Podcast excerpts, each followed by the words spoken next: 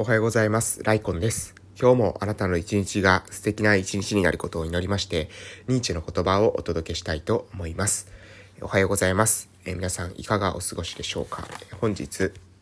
2021年の8月6日金曜日ということで、え、今月もですね、え、ごめんなさい、今週も、え、週末ということですね。うん、8月入りまして、え最初の週末でございます。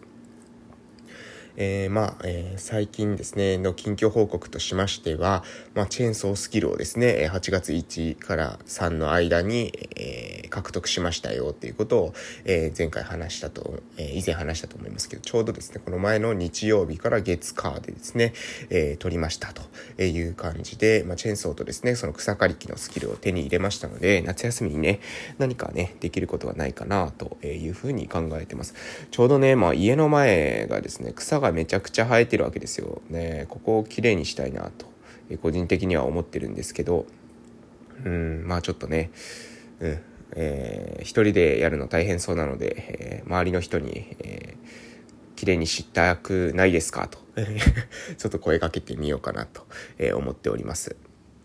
うんで、えー、っと、そうですね。で、昨日は、うん、ちょうどあれでしたね。昨日保育所の方に行ったかな。保育所の方に行って、えー、午前中はですね、えー、口の体操教室っていうのをちょっとさせていただきました。で、えー、口の体操教室をさせていただいたのと、あと、え今後ですね、え保育所の方に定例で関われるということで、え、大体ですね、年長さん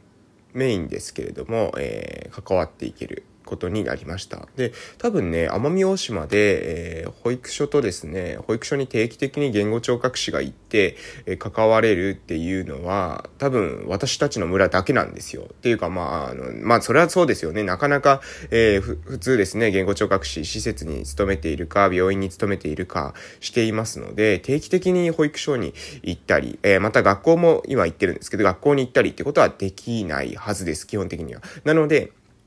まあね、この、えー、ど田舎の村で、なかなかですね、他のところではやってないようなことがスタートできるっていうのは結構ワクワクしますよね。えー、他の場所じゃね、あの、言語聴覚士がそうやって保育所とか、えー、学校とか行ける、えすごいみたいな。えー、まあ私たちの、あの、村なんて、療育のですね、後進国って言われてました。あの、奄美大島の中でも、療育を受けるにしてもですね、そのある程度、えー、大きいところに行かないといけない。まあ私たちのところ村なのでね、病院とか施設とかもないので、えー、奄美市とかですね、えー、に出ていかないといけないっていうことだったんですけれども、でも、あの、それがですね、ちょっと流れが変わってきたと。えー、役場の人もですね、なんか、あの、母子保健の連絡会みたいなところ行った時にね、また、うちには言語聴覚士がいて、えー、学校に、学校と連携を取ったり、えー、保育所と連携を取ったりして、えー、療育に力を入れてますみたいな感じでですね、えー、言うとですね、周りの人がね、湧いたっていうのはですね、なんか昨日誇らしげに話して、えー、いました。なのでね、なんかちょっと、そうやって役場の人たちもね、あのーその周りからね、その、あ、すごい言語聴覚士が入ってるんだっていう風に、え思ってもらえるっていう分はね、この言語聴覚士っていう資格取った価値があるなと あの、思いました。本当なかなかあのね、うん、まあ別に他の、うん、自分がしたかったことって、言語聴覚士以外のスキルうん、資格でもいけた、できたのかなって思ってたんですけれども、でもね、ここに、ここまで来てですね、なんか、うん、言語聴覚士っていう資格を持ってることによって、非常に助けられてるなっていうのも、まあ同時に思います。えーなので、えー、ぜひですね、皆さん、あの何か、うん、病院とか施設とかにいると、まあその当たり前のスキルのようなものかもしれませんけど、専門職ってやっぱり一目置かれてるところがあるんですよね。なので、えー、そのスキルっていうのを、うん、もっとね、あの、自分のその病院とか勤めている先だけではなくて、えー、広くですね、社会に価値提供できるような、えー、ことをしていくと、もっとね、あの、何ですか、自分のその人生としても、うん、ワクワクするような、えー、楽しい人生を送れますし、え周りの人からとってもですね、非常にありがたいというふうに思われるんじゃないかなというふうに思ってます。でね、私たちの、あの、今ですね、YouTube チャンネルで S リハ塾っていう、あの、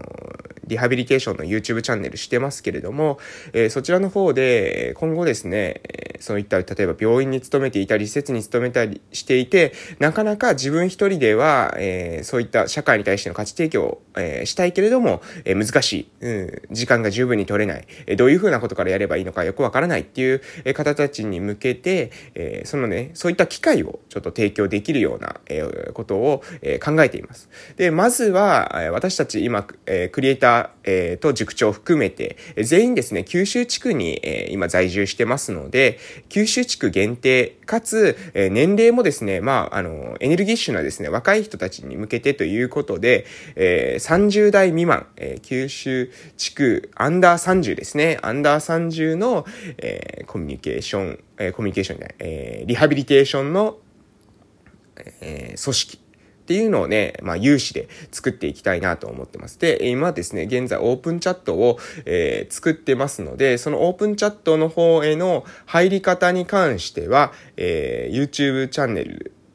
の方が、のですね、YouTube チャンネルの、うん、最近の動画の、えー、概要欄に、えー、貼ってると思います。っていうか、あの、ごめんなさい。今から確認して貼りますので、えー、オープンチャットの方がですね、入ってもらえたらなと思います。うん。で、ぜひですね、えー、まあ、そういった、何ですか、あの、社会に価値提供したい30未満、九州にいる、えー、エネルギッシュな人たちがですね、えー、リハビリテーション職の、リハイ職のですね、エネルギッシュな人たちが、えー、集まってくることを、えー、祈っております。うん。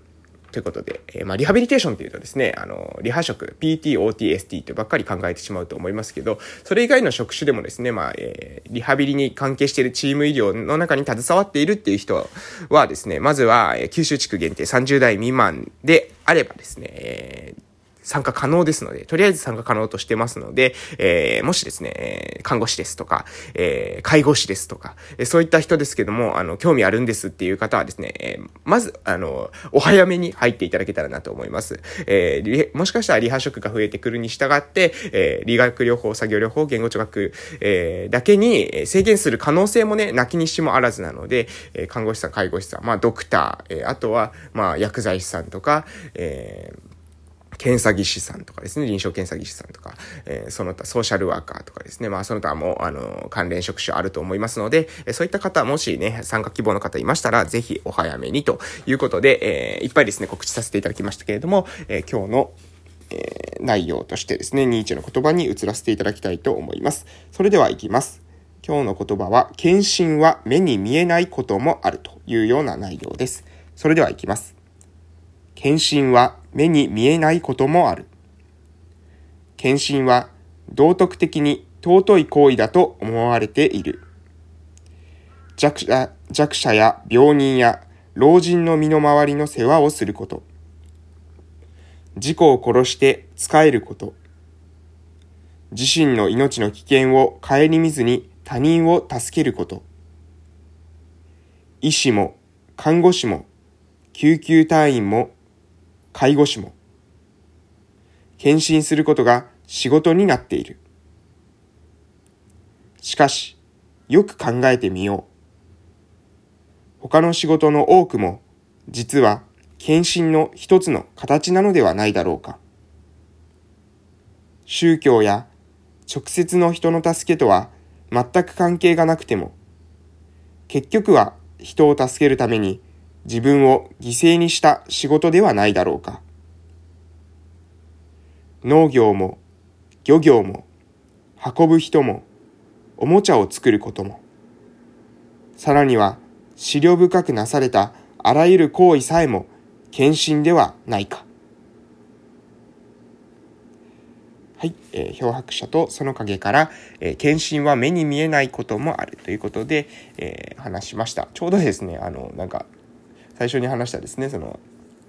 まあ、病院とか施設に勤めていて、えー、社会に何かしらですね、さらに、えー、自分の活動範囲を広げて社会に価値提供していきたいって、えー、考えている話と、えー、いう話をとちょうど前半してたのでね、えー、今日の内容に医師とか看護師とかですね、出てきたので、えー、ちょうどよかったなというふうに思いました。まあ、あのー、本当ね、検診っていうのは目に見えないと思います。まあ、で、往々にしてですね、まあ自分が、えー、したくてやっているというか、自分が、えー、それを、それを自分が必要だと思っているからやっているっていう人が多いと思うので、えー、その、私は検診してるんですっていうような人っていうのはね、そんなにいないのかなと思います。ただ、あそうですね、うん、あなたの検診が、えー、する力を、まあ、エンパワーメントする、えー、その検診する、献身したい、えー、何かこれをですね、社会に、えー、価値提供したい。そういうふうにもし思って、それがね、自分の価値観とも合致してるっていう人にとって、それをですね、